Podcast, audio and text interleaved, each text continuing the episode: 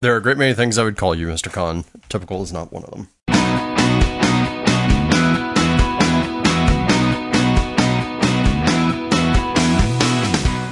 Hey, hey, beer fans! Welcome to Experimental Brewing with Denny and Drew. I'm Denny Conn. And I'm Drew Beechum. Together, we're the authors of Experimental Brewing, Mad Science in the Pursuit of Great Beer, and Homebrew All Stars, where we share 25 of the world's best brewers' tips, tricks, and secrets. So, between the two of us, we have nearly 40 years of homebrewing experience. I'm the guy known for weird beer and strange ideas. And I'm the guy known for making fun of that weird beer and strange ideas, as well as questioning the conventional wisdom and checking it out. All right. So, on today's episode, we're going to head into the pub. We're going to do our usual feedback. We're going to come into the library. We're going to talk a real quick, funny uh, segment in the library. Cover a real quick piece of product announcement news in the brewery, and then it's off to the lounge where we're going to spend some time talking with a homebrew shop owner of Monrovia Homebrew Shop, uh, Roberto Hernandez, and the SoCal Cerveceros about well, what it takes to be a homebrew club and why they've wanted to found a Latino focused homebrew club in the city of Los Angeles. So I think that's going to be fun. We're, then we're going to, of course, close out with some questions, some tips and tricks, and something other than beer. That's right, man. Whoa. What a busy, busy show we got. So uh, let's take a quick break here so you can hear a message from some of the people who make this show possible. And we'll be right back with lots of beery fun and info, so stick around.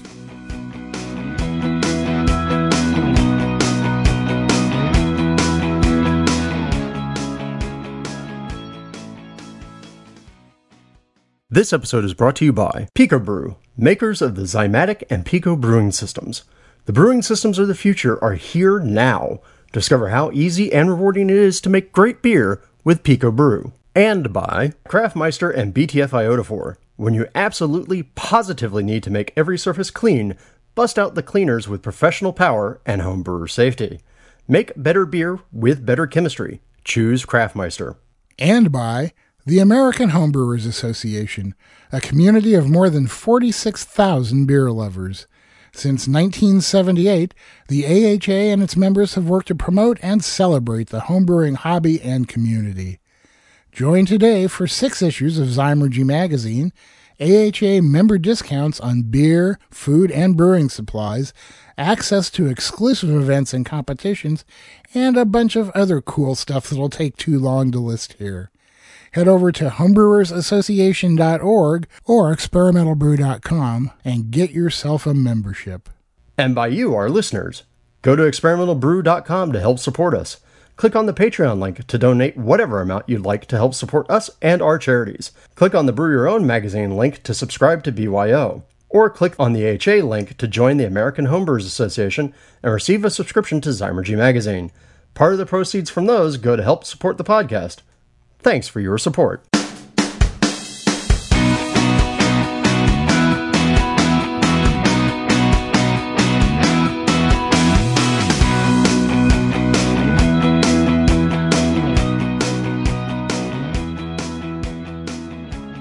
Hey, thanks for still being here. We are back, and uh, Drew has a little stuff to tell you about. Well, yeah, if you didn't see it, last week's episode of the Brew Files is live. It's episode Jeez, oh, what is it? It's episode 18. 18, yeah. yeah the, the, Unstoppable IPA, where we talked to the two winners of the National Homebrew Competition's American IPA category, which oddly enough was sponsored by, uh, well, a very intelligent podcast. So we're going to uh, go listen to that episode if you haven't, because I think you learn a lot about their sort of tips and tricks about making what they envision to be the best IPA they can. Yeah, it was pretty cool, man. Uh, I I just wish that we had uh, been able to try the beers. Well, uh, little things. At some point in time, maybe we'll teleport beers around. All right. right.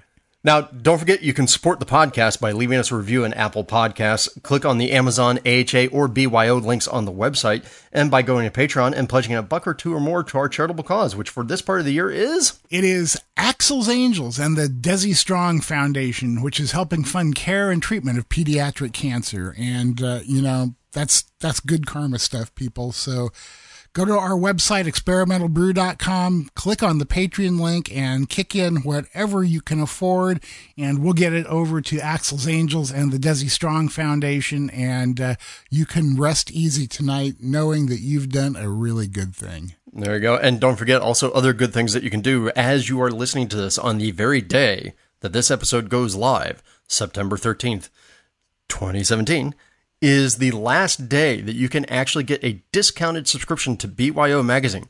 50% off. That's that's like half off. Yeah, I was going to say, man, that's like a really good deal, and I even I don't have to worry about the math on that one. Yeah. So you can go to our website, click on the BYO banner, get your subscription for half off. Remember, if you already have a current subscription, guess what? You just add another year to your subscription at half the price. So go click on the link. We get some of that money back. So you're helping to support the podcast by doing that. So remember, today, September 13th, 2017, last chance. Last call, last call. Go do it. Help yourselves, help us, and uh, everything will be great. All right. Feedback. Feedback. Oh man, us audio engineers hate that word, but I know that we have to say it. Yeah, so real quick, we had a bunch of great uh, feedback from people last week about uh, reading their questions and answering their questions. Hey, you know what? Thank you everybody for sending in your questions. I thought that was a rather rad uh, Q and A show. What'd you think? Yeah, I thought I thought it was great, man. I really enjoyed it a lot. I thought that there were some great questions and uh, maybe even a few great answers. But remember, people, that we can't answer questions unless you send them in. So uh, don't stop now. If you have questions, send them in to experimentalbrew.com and uh, we will get answers out to you as we can. All right. So, other than the questions, which, by the way, thank you so much again. Wonderful show. I love doing those shows. Uh, we had one piece of feedback based on the last Brew Files episode where I actually made a comment about our theme song and the lack of ukulele. And it comes in from Adrian Jones uh, regarding the Brew Files theme. And he said, it's got to be the X Files theme played on the uke. Well, yeah, you know, I agree with that, but you know, I can't tell you how many hours I've spent trying to figure out an arrangement of the X Files theme on the uke, and it just doesn't lend itself to that. All right, boys and girls out there who are listening to this, if you are YouTube fanatics or if you know of sources of music online, I demand that you send us all the links that you have to Denny at experimentalbrew.com because there are plenty of examples of people doing the X Files theme on ukulele out there. So have at it. Flood Denny's inbox. Yes, Personally. I'm you know I'd be more like into like a uh, a Jack Black Tenacious D kind of theme song, but uh, whatever. All right, this this is not this is not the epic song. or, or no, is it?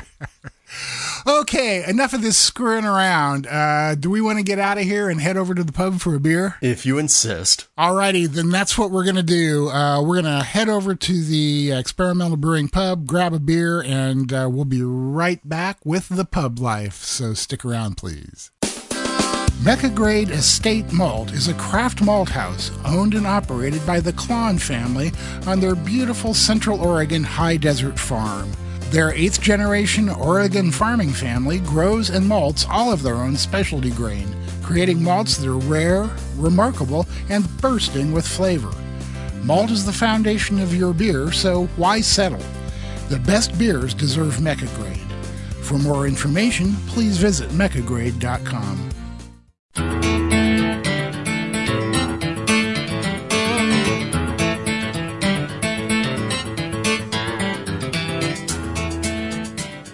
Hey, we're back. We are sitting here in the Experimental Brewing Pub at the corner of Everywhere and Nowhere in your town, USA, having a couple beers, and yours has a really funny name. Yeah. Uh, so mine is Enthusiasm. Okay, you're going to have to explain that one. All right. So there is, you know, I've been obviously on a rampage to try and hit all the breweries in the LA area, which it's LA. That's a lot of breweries. And I've almost made my way through the list for LA County uh, proper, but the other day uh, I had some free time and I ran out all the way to Rancho Cucamonga, which I love to I say know, the name man. of. Yeah, Rancho Cucamonga. And in Rancho, they actually have this sort of little neighborhood area where there's about within a couple miles of each other about four or five breweries. So it's kind of nice. And I went out there because there was one brewery that a friend of mine really recommended that I had to go see, and it's called Sour Cellars. Uh, and absolutely amazing. They're they are doing some really great stuff. I'm, I'm going to get them on the show because it's way too much fun what they're doing. They're taking a real kind of traditional stance to it and a lot of experimentation as well. So one of their chief beers that they bottle is called Enthusiasm, which is a oak barrel aged golden cereal wine, re-fermented with uh, Tinta Cão and Alicante uh, wine grapes. Wow. And yeah, I mean, it is bright, it is fizzy, it is sharp, but without being harsh. Uh, he just has a real master's touch with this stuff. That's uh, that's very interesting. And where does the name Enthusiasm come from? He actually he names almost all of his beers after old Victorian slang. Huh. Really? And so sit, sitting yeah, sitting in the sitting in the brewery he has a dictionary of Victorian slang, and that's how he chooses the beer names. So, do you have any idea what enthusiasm means, other than good beer? Yes, it is a Victorian sarcastic reference to enthusiasm. You know what? I'm going to start using that. Enthusiasm. Yeah, really, man. I, I am so enthusiastic about your clam chowder saison. As you should be. All righty. All right, what are you drinking? I am having here a good old Northwest style IPA from a brand new brewery here in Eugene. Well, I shouldn't say brand new, they've been around a year or so, called Cold Fire. Run by brothers Dan and Stephen Hughes, they are making a wide variety of really, really excellent beers. Uh, really interesting flavor combinations, nothing totally off the hook like Enthusiasm, but extremely well made beers. Uh, perfectly balanced. There's that B word again. Uh, and this is, I mean, this is just my idea of a perfect Northwest style IPA. Uh, it even has Citra hops in it, but used in a proportion with other hops, so I actually enjoy the Citra this time around. So this is a beer that isn't going to be real widely available, but if you happen to be in the area and you see uh, anything by Cold Fire, check it out because I haven't had anything even approaching a mediocre beer from them yet. They have all been excellent. I didn't think it was legal anymore for people to make a Northwest style IPA or a West Coast style IPA. I thought I thought it all had to be funny.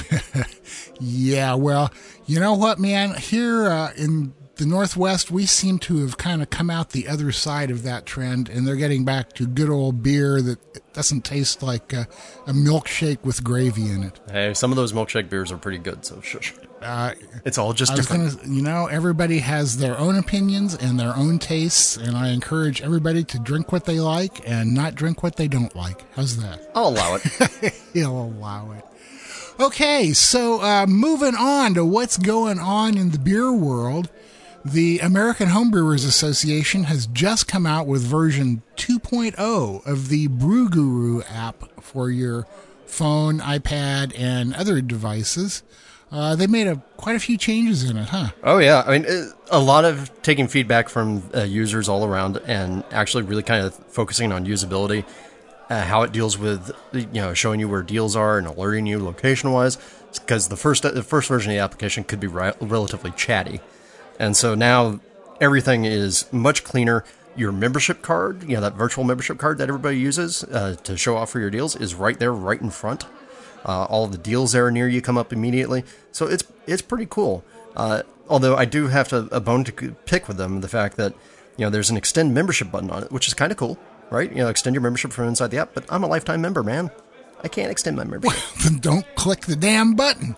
Well, boo. but no, it, seriously, the new the new Brew Guru app completely redesigned, more content in there, uh, be- uh, better functionality, and also I think one of the other good things is a lot of people complain like, hey, you know, there aren't any deals near me.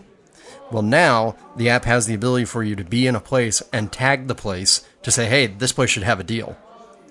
So, so it, it will report back to the Brewers Association and the HA, and, and they can reach out to the brewery and say, hey, you guys want to have a deal? So that we can make so they send out uh, Matt with his enforcer baseball bat and uh... yes, and his tuxedo. Great. Whether or not you're an AHA member, uh, you might want to check this app out. It's pretty darn cool. You don't have to be a member to use it, although the features are limited if you're not. And if you are a member, you can just find out all kinds of interesting info and uh, probably save yourself some money too. So check it out. Well, and don't and don't forget. I mean, if you're if you're not a member, you load up the the app. You can actually get a trial membership. I think it's like a week long. Yeah, right. So you you can you can whip out your phone and, and immediately take advantage of a deal. Yep. Yep. It's available in the App Store for uh, iPhones, and it's available in the Google Play Store for Android devices. Go get it. Check it out. See what you think. Let us know. More importantly, let the AHA know. This new version came about based on feedback on the original version, so uh, I'm sure that they would be happy to hear anything you have to say about the new version also. Indeed. And now there's a topic near and dear to your heart. yeah, I don't think it gets much dear, nearer and dearer to my heart. Uh, it's about my mom.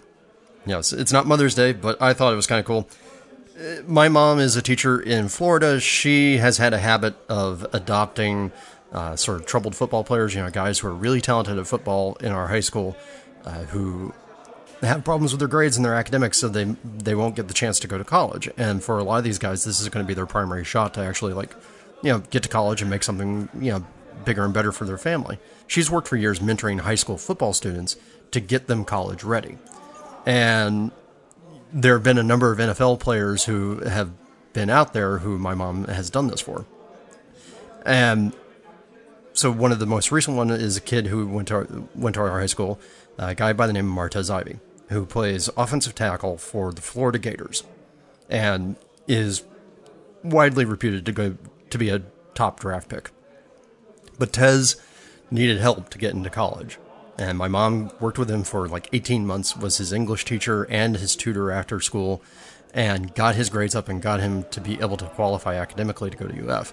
So actually, this past weekend, Tez had nominated my mom for the college football uh, extra yards for teachers program, which is a way to recognize teachers' uh, you know activities and helping college football players and whatnot. And so her school gets some extra money, and uh, she was featured along with Tez uh, just prior to the uh, Florida uh, Florida Michigan game, actually online and on uh, the SEC network. Uh, so rather cool to see that happening for my mom Hey. because she's worked for years to help uh, to help students. Very cool, man. Give her my congratulations, would you? yeah. Thanks, mom. Yeah, and uh, to tie that into everything, uh, she probably drinks a beer once in a while too, right? She's more of a cider fan, but I've we've actually gotten her to find saisons that she All likes. right, there you go. So, uh, the other thing we want to talk about is uh, a new book coming out from Scott Janish. And you guys know that we have uh, talked about Scott quite a few times. He's done a lot of great research, especially into hops. He's opening up a new brewery with uh, Michael Tonsmeire.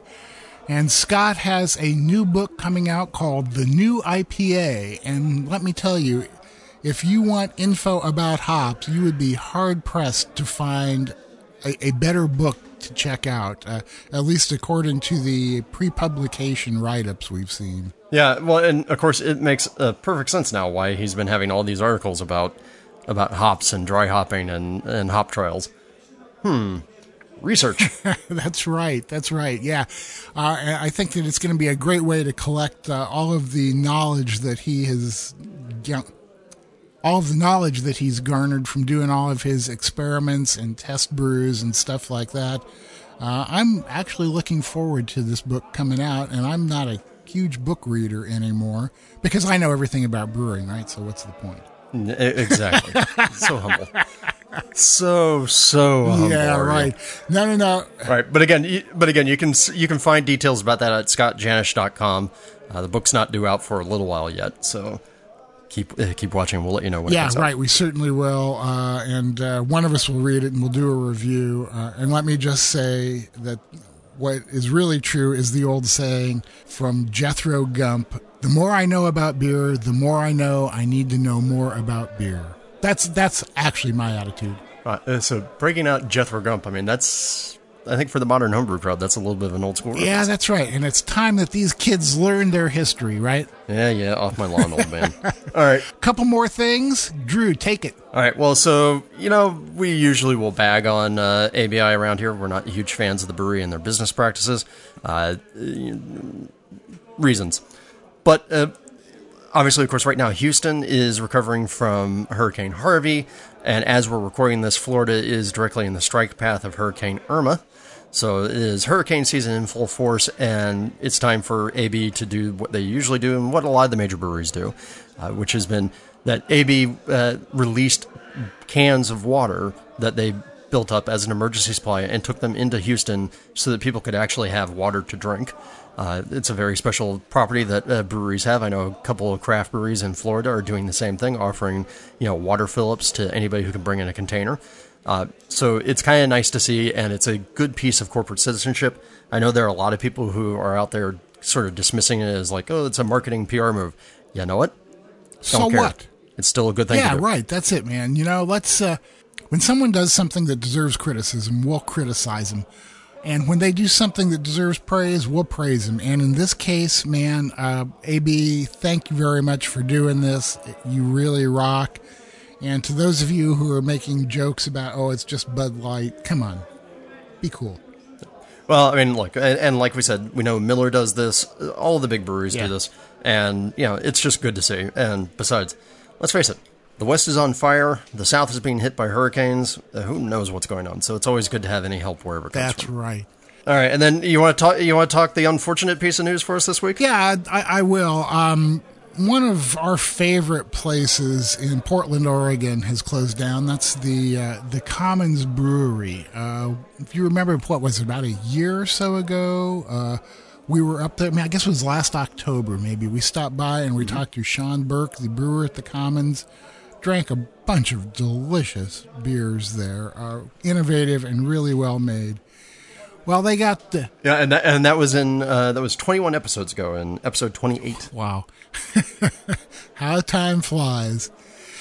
At any rate, they kind of got hit with the classic cash flow problem. Uh, you know, it was uh, a situation where the money was not coming in as fast as it was going out. They had bought the building they were in, and they had kind of counted on the continued growth of the craft beer industry and their own business. And as we've talked about many, many times, things seem to be leveling off a bit these days. And they were just not able to keep up with their expenses. It, uh, it's a real shame. They say that they're going to be back. They've been around for a while, started from a very small uh, kind of homebrew beginning. And I, I would love to see them come back. Uh, I guess the only upside in the whole thing is that uh, since they own the building, they're going to be leasing it out, and Modern Times will be opening up a facility there, uh, doing both beer and coffee, it appears, huh? Yeah, so I mean, it's good in some way that the, the brewery will still remain active uh, and be a thing, and Modern Times will be able to open up really freaking quick. And of course, the downside is that we lose a very uncommon brewery for brew with the name of the Commons, because I just really dug what they were doing for their beer, and I dug that they were kind of sticking to their guns of not trying to do the typical thing, and you know having those nice table strength saisons that they had, along with a bunch of other things. And I know that uh, what I think uh, Sean is now brewing over at Fatheads, and so if you want to find his beer, you can you, you can follow him there. But yeah, I mean we'll we'll keep the keep the eyes open to see what's going to be next for the Commons and see uh, how they're going to come back if they do. Yeah, right. You know, and one thing that a lot of people have said was that their prices were too cheap. And you know, from the from a consumer's point of view, you know, that's a very very desirable thing to be able to get really good beer really inexpensively. But on the other hand, if it means you can't make enough money to stay in business, then you've got to change that business model somehow. Yep. Oh, well. all right. More beer. Let's That's talk. right. More beer, less talk. We're going to take a break here, and when we come back, we're going to be heading over to the library for a quick little talk about goldfish. And I don't mean the snack crackers. Stick around. Wait, I want some snack crackers. When I'm done brewing, I want to be done brewing, not waiting around for my wort to cool. With the Hydra, the Corny Pillar, and the other great chillers from Jaded, I can be done when I'm done. No more waiting 20 minutes for the wort to cool enough to add whirlpool hops. No more messing with cleaning and sanitizing counterflow or plate chillers. With the super fast immersion chillers from Jaded, you can chill your wort in minutes without all the hassle. Jaded chillers aren't just works of art, they're the fastest, most effective chillers you can buy. Check them out at jadedbrewing.com.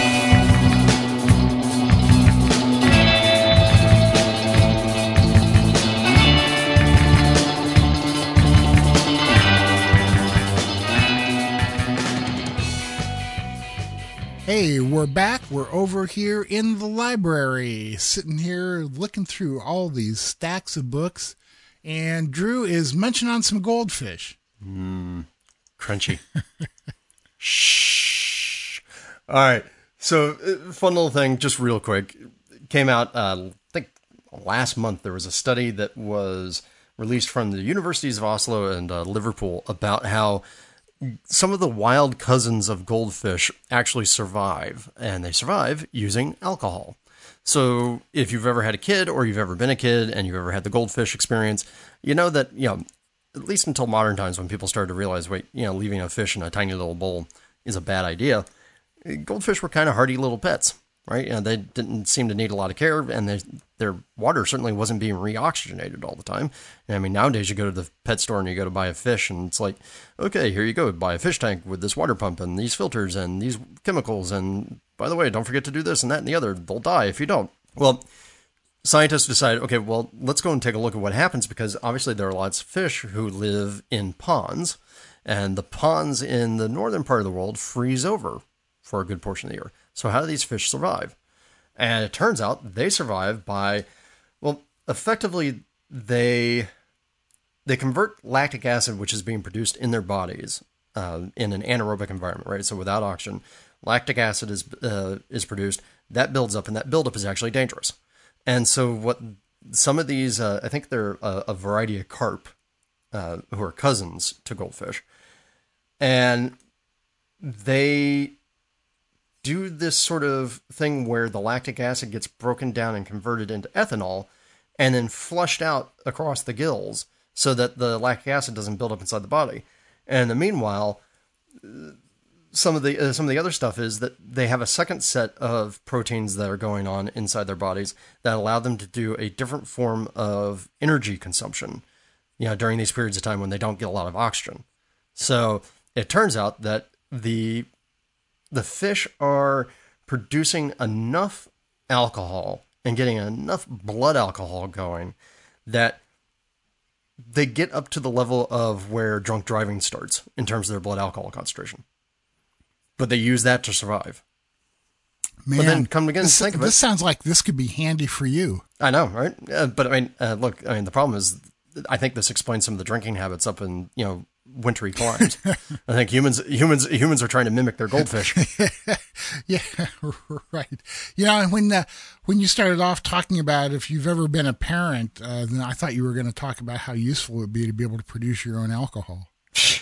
we, well, we already do that. um, yeah, it, it is pretty cool uh, what evolution can come up with, huh? Yeah, uh, nifty little tricks. but there, there you go. There's your your quick hit at the library. Just something fun. Your goldfish are drunker than you are. well, we don't know who's listening to this, so let's say goldfish may be drunker than you are. How's that? There you go. And in the meanwhile, goldfish crackers are still tasty as ever. That's right. Okie dokie, we're going to take a quick break here while we stroll over to the brewery. And when we come back, we're going to tell you about a new product coming out that you might want to check out if you haven't already. Stick around, we'll be right back. Are you a fan of chocolate, but not of the mess that comes from using cacao nibs? Cholaca is your answer. A favorite of Tim Matthews at Oskar Blues, it contains only cacao and water. Cholaca is aseptically packaged, so you don't have to worry about any bugs coming along uninvited. Using only sustainably sourced cacao, every bottle of Cholaca you buy helps regrow the rainforests of Ecuador and Peru. Ask for Cholaca wherever Brewcraft USA products are sold.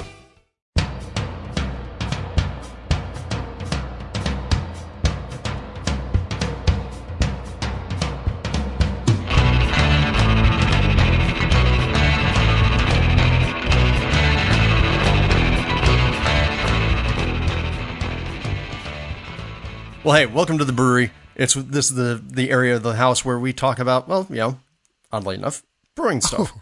So, uh, if you've listened in, times past, you know that Denny and I have been fans of playing around with some different techniques and different uh, new ingredients and new processes.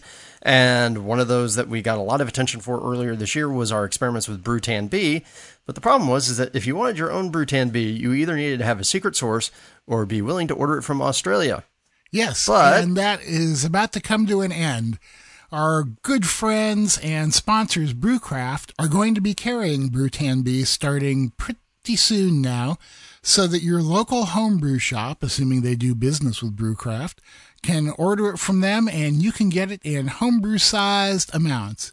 Previously, it had been out there on the market uh, in the U.S., but you had to at least buy a pound or more in order to get any. And uh, you, you, know you don't need much of this stuff, so a pound would last you about five lifetimes.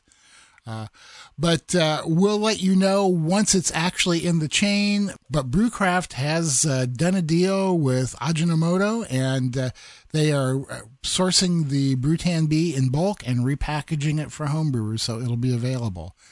Now, as Drew mentioned, uh, this was a kind of a controversial subject when we did it before. A lot of people didn't care for my comments and my, my praise for Brewtan.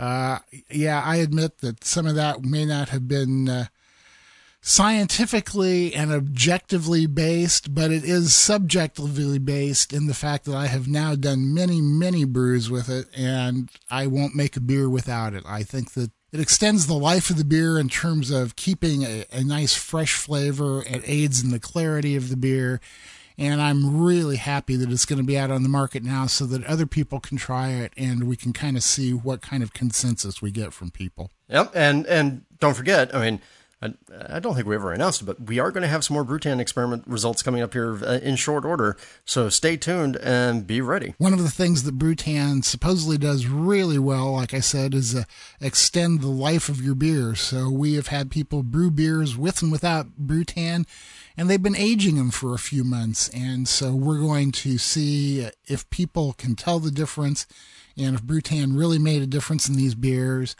And whether they think so or not, I do. So I'm going to keep using it. There Neener, neener. Onto the lounge. Onto the lounge. Okay. We're going to wander over to the lounge and we're going to sit down and listen to an interview with the owner of the Monrovia Homebrew Shop and the SoCal Cerveceros. Stick around for that because we're going to be right back. Wyeast has been producing premium liquid yeast for over 30 years and continues to provide homebrewers with the same quality, purity, and reliability as the professionals. The third quarter private collection emulates the rich traditions and characteristics of Belgian style beers from Flanders to Florenville. 3739 Flanders Golden Ale, 3789 Trappist Style Blend, and 3822 Belgian Dark Ale are worthy choices for creating the diverse styles of Belgium this summer. And congratulations to the winners of the Wyeast Experimental Brewing Belgian Summer Contest Jordan Knudsen, Nikki Forster, and Chris Kepler.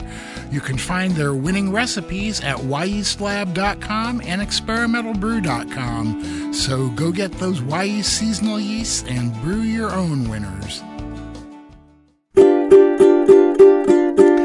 It's just about time. It's just about time.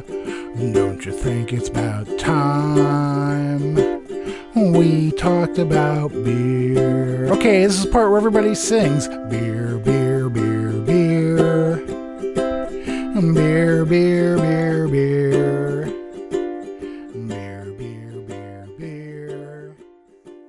Okay, we're back and we are doing a lot of wandering around the house today because now we're over in the lounge to listen to uh, an interview that Drew did with uh, a guy at a homebrew shop and the SoCal Cerveceros. Yeah, so real quick, these are actually two separate interviews. Both of these happened at the Monrovia Homebrew Shop, which is uh, operated by Roberto Hernandez. Uh, Roberto uh, sat down with me and we talked a little bit about the challenges of operating a homebrew shop and what he likes about it, and you know, sort of just the modern environment, and also being located right around the corner from a brewery, and what that does for you.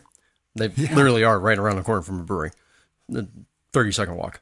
Uh, and then I was there at Monrovia Homebrew Shop because it was a brew day for the SoCal Cerveceros, and you know wanted to actually kind of go meet the club. They actually have gotten some really good press recently because, well, you know, it, they do have a unique take on being homebrewers. You know, you think about Los Angeles, where I live. Los Angeles is heavily Latino, and you look around a lot of the homebrew clubs, and a lot of the homebrew clubs here in LA still feel very much like I could be in the Midwest.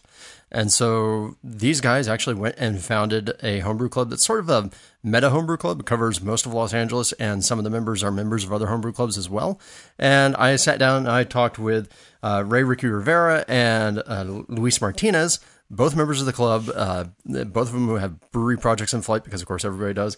And talk to them about the challenges of being Latino, being a Latino homebrewer, you know, and kind of trying to crack into some of the the natural click formations that happen with homebrew clubs to start with, and you know, really sort of you know what they see as the power of you know having a Latino based homebrew club. Okay, so with that background info, uh, grab yourself a beer unless you're driving. Sit back and listen to these interviews. There's uh, some pretty cool stuff here. All right, so I am sitting here in the well, the back room of the homebrew shop here in Monrovia, the Monrovia Homebrew Shop, and I'm sitting here talking with Roberto Hernandez. Roberto, say hello to everybody. Uh, hello out there, uh, brewing world. All right, and we have a couple of things that we're drinking. I'm drinking some grapefruit mead right now, which has got that really strong uh, grapefruit pithy taste to it, which is really kind of awesome. Nice little change of pace from uh, a lot of sweet honey flavors. And Roberto, what are you drinking? I am actually sipping on uh, agave weed. Mm-hmm. Uh, it's actually from our neighboring uh, brewery, Pacific Plate, who is actually on the next driveway. Yeah, uh, you you guys are literally a two minute walk apart. Yeah, we're actually in the same complex, um, so you can literally park on one and go to the other like very very easily. That never happens ever. All right, so Roberto, when did you open up the homebrew shop? Um, so actually, one of the co-owners is actually Stephen Cardenas, who actually is also a co-owner and brewer at Pacific Plate. Ah, so there is even more of a deep relationship here. Yeah, yeah. Um, so m- me and his wife actually went to high school together too. Oh. Uh, yeah. So um, they opened up, and about a year later, we started talking uh, just back and forth, and it just seemed kind of like a neat idea. And then we actually did a little bit of our own uh, research into mm-hmm. it, and there actually seemed to be a gap. So if we were to look at Eagle Rock, um, and then we would look at Woodland Hills and look at Long Beach and Culver City, there there is kind of a trend mm-hmm. of what the homebrew shop kind of would support. And between uh, Eagle Rock and then going all the way to San Dimas, or even closer or farther to Riverside, um, we noticed that there's this giant gap in the middle. And we're like well there's a giant gap in the middle that's not filled for brewers. And obviously mm-hmm. there has to be some brewers there. Right. And for people who aren't from la i mean like so eagle rock to riverside where the more beer location is i mean that's uh, fairly what like 25 miles? So it's closer to 30 because the bubble is actually 15 mile radius per homebrew shop in los angeles right and there's so, a gap. Yeah, so 30, uh, 30, miles, which in LA can be anywhere from 30 minutes to the rest of your life. yes, depending on uh, on traffic, even on the weekends. Yeah. Oh no, I've I've run into traffic jams on the weekend in LA and gone, "Where are you people going? Why are you in my way?" so all right, so you identified a gap, but how did you get? How did you get into the homebrew world? There, like well, um, me and my uh, friends uh, started uh, drinking fairly uh, close to the allowable age, and in that time, there was kind of like a semi. Everybody's legal on the podcast. semi uh, um, um, craft, uh, especially via social media and beer trading. Mm-hmm. So we were starting to drink, and then the beer trading was happening. So we started beer trading, but that got really, really expensive. Yeah. So after that, we're like, well, we could just make beer, and then we started home brewing. And then after that, um, uh, Steve opened up his brewery, and then we started talking, and it kind of just uh, naturally evolved from there to like, hey, we should open up a homebrew shop in the middle of nowhere, like, because like there's just nothing here. well, okay, yeah, and so the here is again we're in Monrovia, which is one of the foothill cities, which are kind of a, a suburb of LA. Yeah, yes, and. I mean, we say it's city; it is its own city, but it really is part of the whole LA megapolis. It's you know, I think if somebody said, "Oh, I'm from Monrovia," everybody would also treat that as saying the same thing as "I'm from LA," just a different part. But yeah, we are up here in what was really kind of one of the original suburbs of LA, but is now very much part of the, the city still as a thing. And I mean, of course, when you guys opened up, uh, so you got started homebrewing when? What year? Uh, about four years ago. So four years ago, and then what was it like? This shop's been open three. It's opened up two, and we're Two. Going on to our third year now. Okay. So you had two years of experience. You opened up the shop. Obviously, you had the brewery next door to give you some some helping hand and some experience there. But you know, it, it seems kind of weird because when we're talking about as a larger part of the homebrew community, is a lot of the stuff that's out there about the retail market is that so everybody kind of like in the craft beer world expanding, expanding, expanding. Lots of new homebrew stores. Everybody was kind of experiencing some good success for a while, and then now suddenly we're seeing a contraction hit. Right, you know, so a lot of retailers are finding the market to become more challenging. Are you are you finding the same thing here since you have that sort of wide buffer zone? Um, you know, it is LA. The market, I would say, from what the other parts of the country might see, is a little different. Um, not only um, the people, but I mean, LA has been missing the beer, uh, craft beer breweries, um, and it's kind of still growing. I haven't seen Hey, we're at sixty now. yeah, and uh, I mean, five, even three years ago, we are like half of that. Like, Oh no, three years ago, I think we were still under twenty. yeah, like it's ridiculous. So, um, we have been seeing growth, and even now, um, that's usually summer's a little more uh, slower for uh, homebrew shops just because of temperature What, control. nobody wants to. Nobody wants to brew in the heat. That and then uh, family vacation, kids are out of school, so it's very hard uh, for the de- demographic that likes to brew uh, to be more active. But we've been okay. Um, obviously, um, I I don't know what to say to what our success, particularly of keeping it going, has been. But um, I, I think that a lot of it has to do with customer service because it's one of those things where you just like I do a lot of online shopping too Mm-hmm. you can ask a question, you can have a response in 10 minutes, or you can have it in five days. Mhm. Uh, you can call us, email us, come down and walk you through it. And I think a lot of it has been the customer service, why some of our customers actually like come back and stay kind of more faithful because uh, we're pretty close to uh, More Beer, which is one of the Mhm. larger distributors now in the country. Mhm. Um, and people can easily take a weekend and drive out there, but you know, uh, they just stay here and they come here. So I, I, I really would say mostly the customer service really kind of like one of the main things, especially um, with Steven and I um, and him being professional brewing, that we do have a lot of uh, helping hands with um, some homebrewers. And even, um, I mean, we had like um, a couple of people who've gotten uh, who've gone professional come here, and that helping hand, I guess, and customer service really helps out. So, I mean, I it's just good products and customer service really makes almost every success story. And I think the products are out there, and the distributors are very easily accessible for us, and we just got to provide the other half. And I think that's what really been helping us, and the fact that Los Angeles was a little late, so it's still growing, so there's still room. And then we just were in an area that wasn't actually um, being serviced. So I think that's our success, personally. I think maybe. Well, and I mean, and I mean, this is not this is not the largest homebrew shop I've ever been in, right? But uh, large doesn't equate to quality. I mean, you guys have you know a lot of sort of the products I would expect.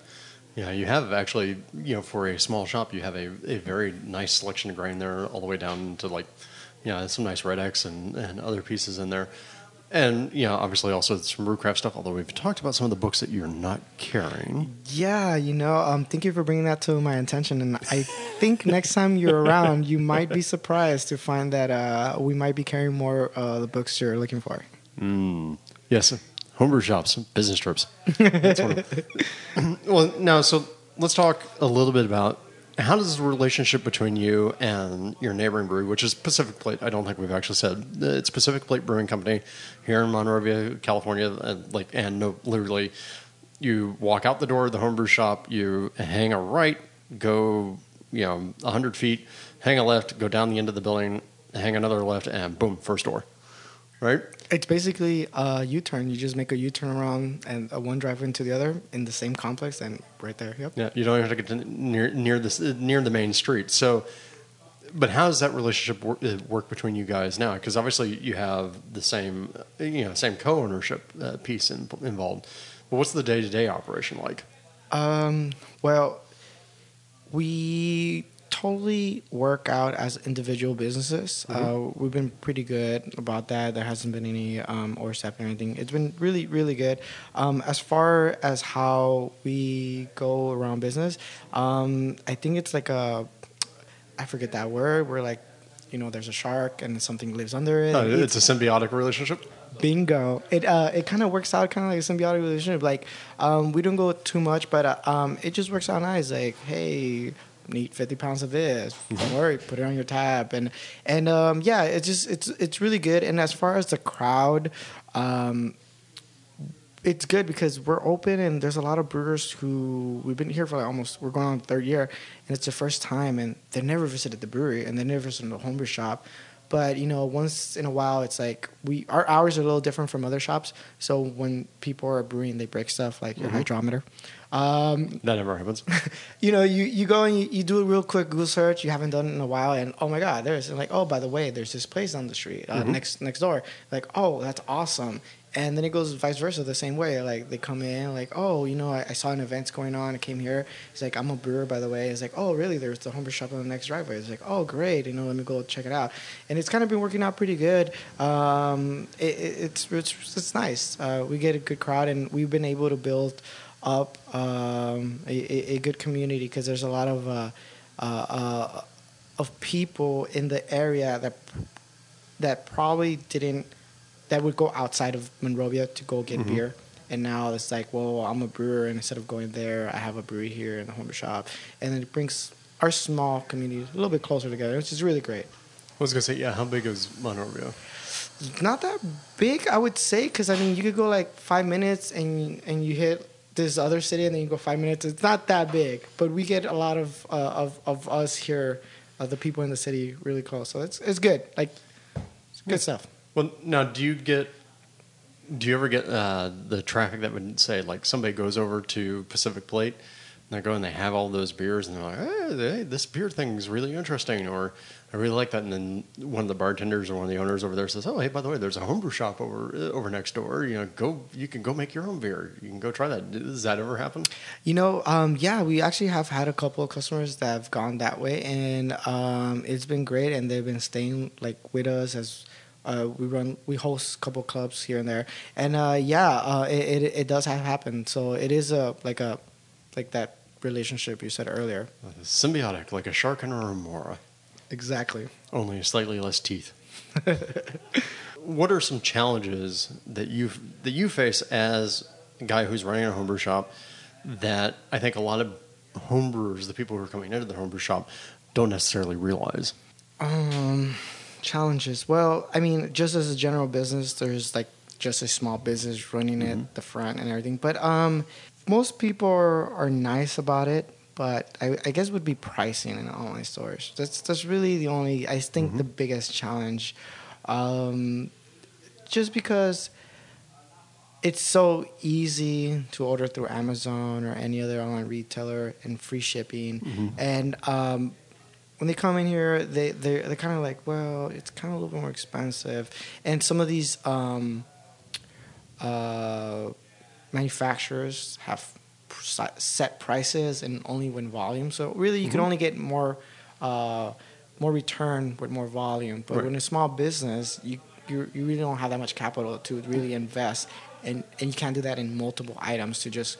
You know, if you have one or two customers, that Well, I mean that's that's why like you know Blichmann prices, for instance, are always the same. You know, pretty much anywhere that you go is because there are certain thresholds you have to get over, and, and Blichmann has a certain charge, and, and it's nothing against Blichmann. I mean, that's just that's part of the way that business works, and it's really hard for small homebrew shops or small retailers to get over. Yeah, yeah. Um, and then and then um, besides that, you know, there's uh, the I, I personally like for I think the most value that a small business like us provides is really for the beginner brewers. A lot of it, because I mean, when I started brewing, that help that you get from talking to someone face to face, that's where the value comes in. But the challenge is that that we must keep certain prices certain ways to help pay for the retail space, which Right. a lot of online warehouses don't have to do.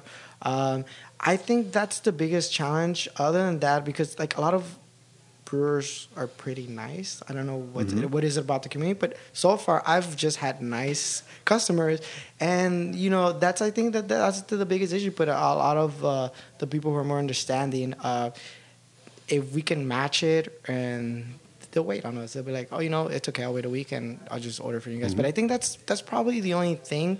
Uh, obviously, there are some brewers who kind of just kind of walk away, but I think that's that's it. Uh, The challenging. I mean, I I don't know if it's just us this area, but they're mostly kind of nice, and it kind of works out well uh, so far. Well, I mean, you guys, you guys do have the benefit of like what you're talking about. Like you're you're in a hole, you know, in terms of availability and service, right? You're not trying to open up in the middle of the city. You're still, you know, relatively far enough away from downtown LA and, and the west side that, that your rents are going to be lower. So that that helps. But yeah, you're also not in a space that's being radically well served. But I mean, I think uh, to me, I think the big point is uh, to really stress forward to people that you know it's super super easy to sit there on your computer at you know 10:30 at night and go and drop a bunch of grain into a into a website and click ship and wait for that to come, right? But at the same time, I mean, earlier today while we were here, you had one customer that you were serving. You were helping them find a couple things in the shop. You stepped away for a moment to, to go talk to the club that's meeting outside, which we'll talk to in short uh, short order. And he came, oh no no, I've got to go because I'm in the middle of a mash and I didn't have these ingredients. And you're like, oh okay, and that's exactly what the local homebrew shop can do that an Amazon or even even our good friends at More Beer or any of the the other mail order places can't do for you. Is like, hey, oh, I messed up and I need this now. Yeah, you know, and and and um, it really shows. And I've when before running opening the shop, like multiple multiple times has that happened to me where it's like, okay, you do this while I run to the shop really, really quick. Just follow these directions and just wait for me and just stop if you get there before I get here. I we gotta have this uh, wrong hop additions, schedulings. You break a hydrometer you know little things like that sometimes make a big difference. But yeah i mean it's i really think that it's the having it when you need it um, a space uh, for example we have here where we host classes um, fundraisers and we host clubs. And also um, just feedback and customer service like going back through beers. I mean that that that really is something that can't be translated which i think that's what helps our particular market in general i think uh, which which I, I thank all the brewers for uh, supporting which is great Which begs a follow up question of so what do you do when a homebrewer comes into you and they bring you a bad beer? Well, uh, I've never turned any brewer, uh, even. E- I'm I'm skeptical on the distill stuff because there are some people who have brought distill stuff. Um, Uh, Nota bene, that is not legal here in the United States, only legal in, in New Zealand, and only legal here in California if you're distilling for fuel alcohol. Thank you. yeah, she they brought me a perfume. yeah, there you go. It's an essential oil. Yeah, but but but um yeah um I'm actually a, a BJCP judge and um I've actually encouraged people to bring them even if they're bad because um if you don't know what you did that was bad well I, we can help you and I Well, and if you don't know what you did was bad, you can never fix it. So yeah you, you get you kind of have to uh, um, um come down and see what what what what, what are your what could have have happened you know and and uh and I, I and there hasn't been some bad stuff. Yeah, I wouldn't say there. There's some stuff there. I smell it, and I have to sip on it to see what kind of infection it was. but um, yeah, yeah, it's great, and that's why I always always encourage people to enter competitions, even if they don't do it for the ribbons or anything else. Um, getting uh, feedback from the BJCP score sheets is great for any brewer, beginner or expert. It really helps you dial in your your your your brewing uh, technique. Well, and of course, getting away from your friends who are like, dude, this beer's awesome because you're giving it to, giving it to me for free, and it's beer. Yes. All right. So now you also mentioned you host a couple clubs, you host a couple of events. Uh, can you give a couple of details for that? Because I mean, I think those are important for homebrew shops in terms of like keeping going and, and, and keeping up even in down retail times.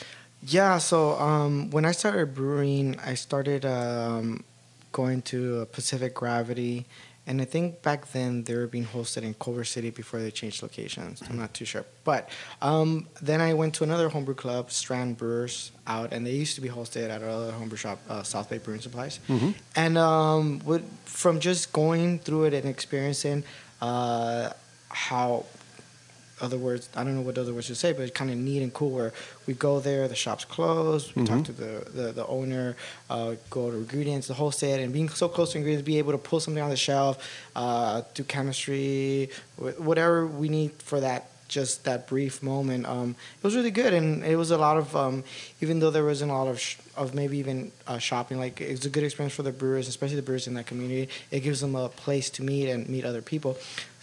So then, um, when uh, we opened up, uh, what we actually started was just with a random kind of everyone invited homebrew kind of meeting, like kind of like more on the bottle share side homebrew. Right.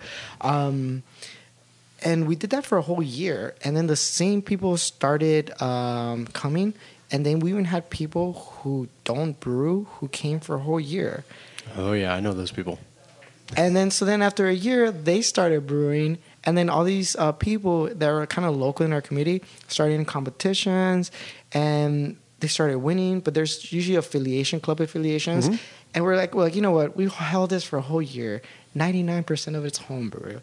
Uh, let's do something and let's let's collaborate. And, and we started just and then um, so we hold one club here monthly uh, the alchemist. And uh, we just meet monthly it's mostly homebrew. We do feedback and we, we do the competitions. And now uh, once in a while we actually have a new homebrew club called socal cerveceros. Um, they don't have a local place where they actually um, uh, meet monthly, but every once in a while we'll we'll meet. And then um, today's event we had an extract with an all grain batch, and we had some uh, food barbecue, and then we had a bunch of brewers come in with their uh, homebrew. So we like to do this because it brings in new brewers, local brewers, uh, other types of brewers, and I'll let um, um, uh, Ray, our vice president, talk more about that. But uh, um, in general it really keeps not only the beer community but just the citywide community of people who are like you know when the new bars opening up uh, pushing city to allow it um, i mean something awesome that's happening here is called uh, taste of monrovia that's happening in a month and we've never had that before which pretty much going to be uh, a small uh, craft beer festival with a new brewer opening up with Mm-hmm. Pacific Plate, and they've never had that before. And obviously, it's called, uh, because of the community, and you know, a lot of the home brewers also push because as a home brewer, just because I home brew 20 gallons every other month doesn't mean I don't buy beer. Mm-hmm. Right. I buy. I, I thought I would stop buying beer. I buy the same amount of beer. I Yeah, still do every- everybody thinks that. yeah, it doesn't actually change that in the end. But um, yeah, so it just gives a, a a place for brewers to meet, uh, for still like a, a little community happening, and and I think it, it's great. Yeah. that's that's why we do it. Well, good. All right. So, any last thoughts before before we walk away from the conversation? Anything that you want people to know about what you do, where to find you, anything else?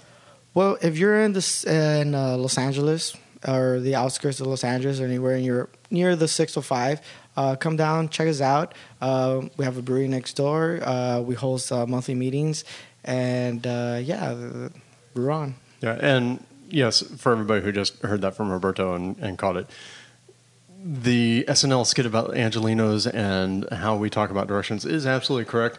It is the 605. Did I do that? It is the 101, the 405. It is very much a thing. I know it took me about 10 years to get used to it, but I've been here for 22 years, so I'm good with it. Well, hey, Roberto, thank you so much. Thank you for hosting this event uh, today, you know, getting the club together. Thank you for talking a little bit about, you know, sort of the trials and tribulations around your shop and like what you have going for you that you think is good. And also, please remember, uh, boys and girls, if you're out there, if you are a home brewer, make sure that you go support your local homebrew shop. You know, because if they're giving you good customer service, if they're giving you those uh, ingredients, they're giving you that feedback. You want them to be there. It's not worth the extra dollar that you get by buying something off of Amazon. You know, make sure that you go get those parts. All right, keep keep those local retailers in business because folks like Roberto are doing an awesome job for the homebrew community, and they're keeping things lively and fun. Thank you, sir. All right, so that was the first interview with Roberto Hernandez of Monrovia Homebrew Shop. And now we're going to move on and we're going to talk to uh, Ray Ricky Rivera and Luis Martinez of the SoCal Cerveceros. All right, welcome back, everybody. Uh, Once again, I find myself in the back room of a homebrew shop. I don't know. I don't think I'm that presentable in public. That's the reason why I end up in places like this.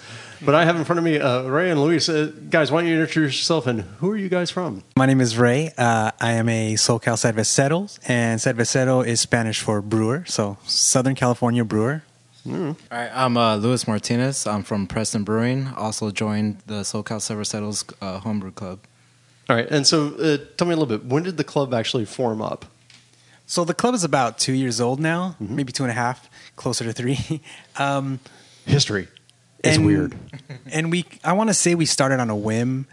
Uh, myself and the current uh, club president Agustin, who also brews with Brujeria, which is an uh, Brujeria Brewers, which is another group of brewers who uh, hail from the Hacienda Heights area.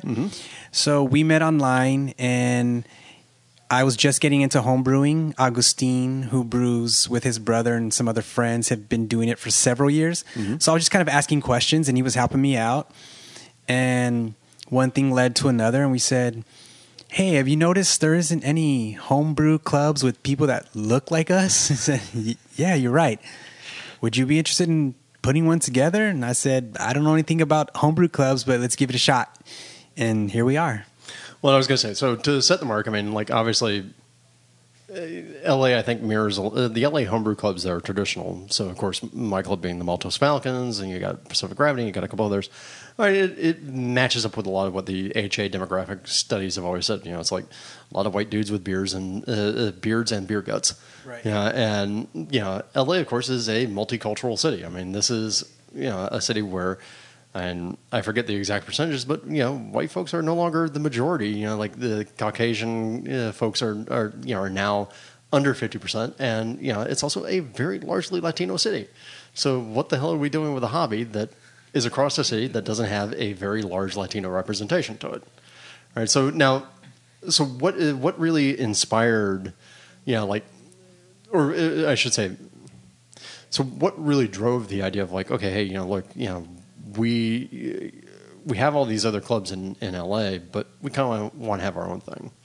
You know, was there was there a driving impetus behind that, or is it just like, I, I think uh, what drove us to really create the club and um, to promote and try to gain more membership was that there's a void. Like you mentioned, you know, um, LA is.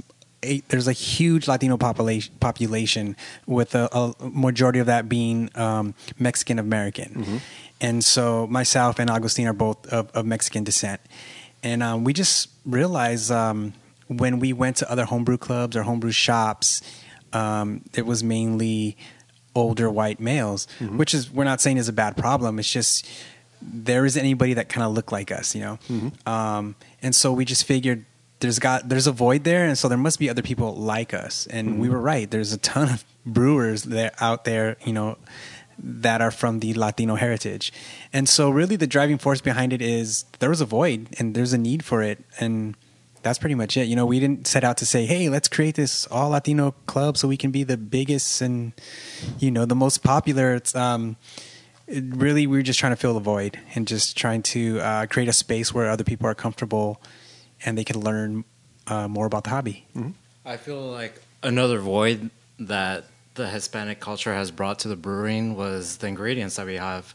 Um, a lot of tamarind, a lot of hibiscus, a lot of flavors that aren't into beers right now. We can make craft Mexican lagers nowadays. You know, we can make a good lager that anybody can enjoy, American or Hispanic. You know what I mean? So I feel the the ingredients that we provide for brewing has also filled that void as well. Well, I was going to say, I, I noticed that, like, hanging around with the club today and also looking at some of the things that you guys have done in the past, I mean, there's like, there are all the things that we tend to think of from a very, a very Anglo point of view, where, you know, it's like, oh, look, you know, we got cinnamon doing this, and we got this, that, and the other, uh, ginger and, and that. Uh, But, you know, it's, you look at it, a lot of that's driven by a very large English heritage, right? You know, like, so the English palette of flavors coming in.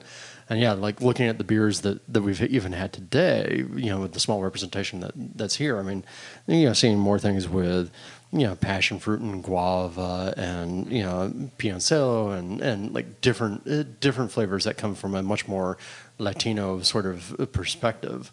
So I th- I kind of think that's interesting because hey, it's a whole other flavor pal- palette to play around with. Exactly. Yeah, I'm, I'm glad you mentioned guava because I've actually recently started using guava in my home brewing, and uh, I made a mango guava IPA.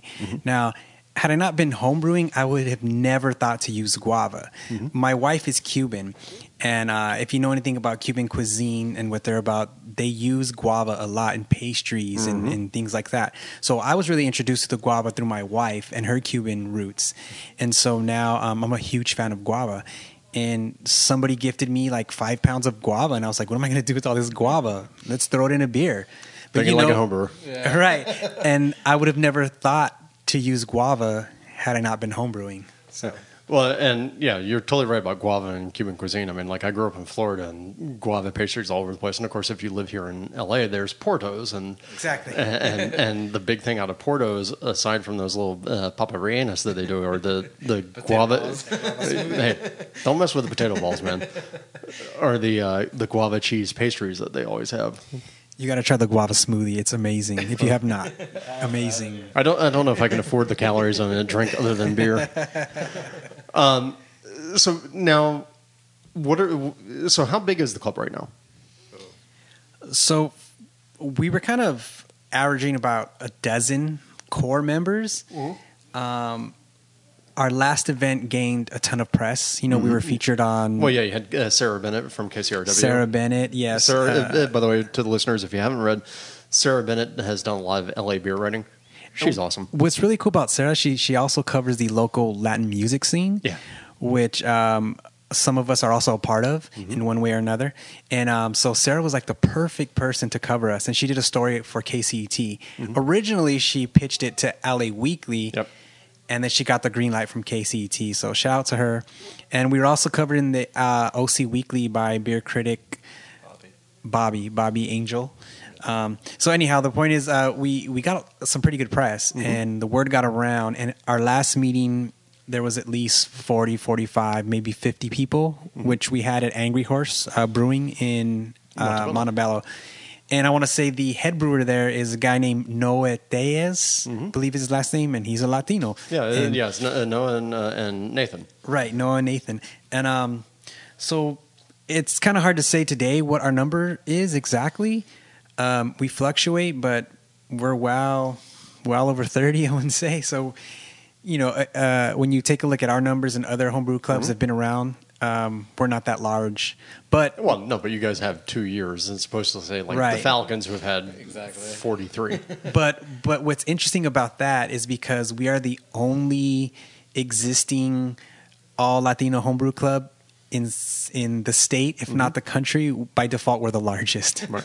Well, no, but I do I do think that's an interesting point just to bring up because when I was talking before, I the club has a Latino focus, but it's not Latino exclusive. Correct. Right. I mean, Correct. Yeah, like you could be, you know, uh, white boys and and Yes. show up, and it, it really still does fall down into the same rules of you like beer, good, come hang out with us. Exactly. Yes, exactly. I mean, this we, we are a true homebrew club. So, at the root of what we do, it's all about building your skills, building your palate, learning about the process, and really refining what it is. So, we're just about making great beer and trying to make great beer.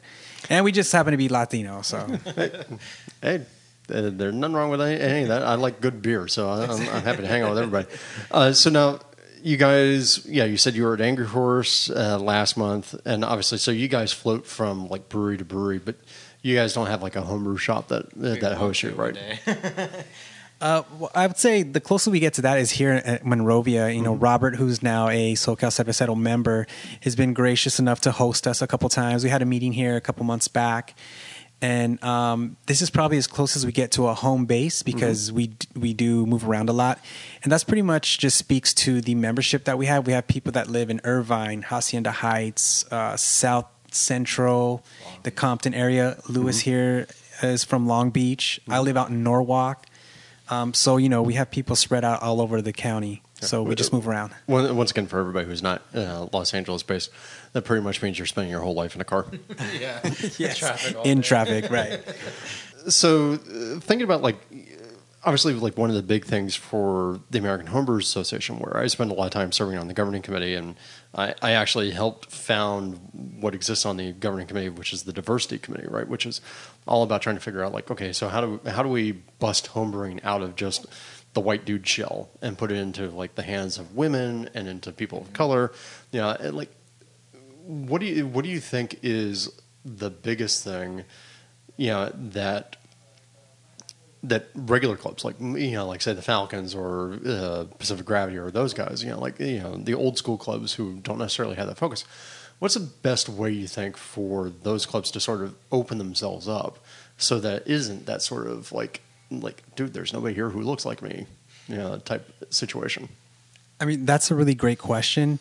And even our homebrew club is trying to figure out how do we attract um, more women into the craft, other Latinos. Um, it's it's it's a tricky thing, and I'm not sure there's one way about it. It's more of like a, uh the, the culture of homebrewing. You know, if if you take a look at the craft beer industry in general, there's already a huge void that exists there, right? So if you look at um, head brewers and breweries, they're going to predominantly be white males. So I think it begins there. So as the industry as a whole begins to change, then so will the culture at the homebrew level. Um, that's a great question. I don't really have an answer. I don't know if, if Lewis can chime in here. I think it's more about the type of ingredients. Uh, back to the ingredients. Um, I think it's more about the ingredients we bring into the world. Um, the more diversity, the more crazy beers we make, I feel is going to bring more people into the industry. Um, a lot of Hispanics drink the same beers. They drink Corona. They drink, you know, Bud Light, Budweiser. Um, if we can make that into craft and bring, let them know, like, hey, there's other beers out there that you guys can enjoy that you guys can make on your own. And I think that's going to bring a lot of um, diverse into the club. I feel like a lot of other, um, what, what word am I trying to say? Like other diversities, they mm-hmm. stick to the same beer. They make the pale ales, they make the IPAs, they make mm-hmm. the same stouts. So when you start bringing in more different varieties of beer, you're going to bring more diversity in there as well. Mm-hmm. Well, I, I think there's something to be said for like breaking out of sort of the same palette, right? But I mean, also it seems like you guys are going to serve a very important function in the fact, like, I mean, you look like how craft beer has risen up, right? Craft beer was largely driven by the homebrew world, right? Why, why did we get- why did why did Sierra Nevada get founded right? Sierra Nevada got founded because Steve Grossman had a craft uh, had a homebrew shop. And he taught people how to homebrew and he wanted to oh hey I can do this. I can make a brewery. And uh, look I mean what were like 5,000 breweries in the US something like that? Exactly. I'd be, I would be hard pressed to to I- I would be hard pressed to believe that the percentage of breweries that have opened up in the U.S. that haven't been opened up by former home brewers isn't somewhere in like the ninety percentile range. Exactly. Yeah. So I mean, I think it's a little bit of a chicken and egg thing, right? It's like you mm-hmm. got to get some folks in different communities interested in these different beers, right? Like, like a lot of the guys who served in the U.S. military in the '70s, who went overseas and saw like German lagers or English ales, came back and said, "Wait, hold on, we're missing that, right?" You know, it's like so now how do we penetrate the the other parts of the American community who maybe not uh, who haven't been exposed to that, you know? And it's like how do how does that work? And then get them into home brewing and then they they open up the breweries and boom, boom, boom, boom. You know, you get that multiplicative effect, right?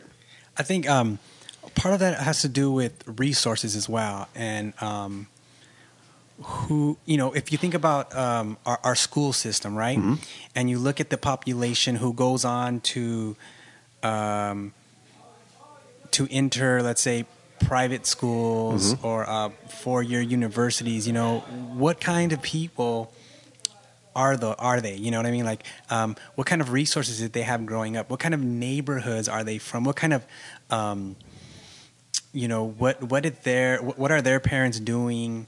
Um, where do they exist on the tax bracket? Let's just say, you know.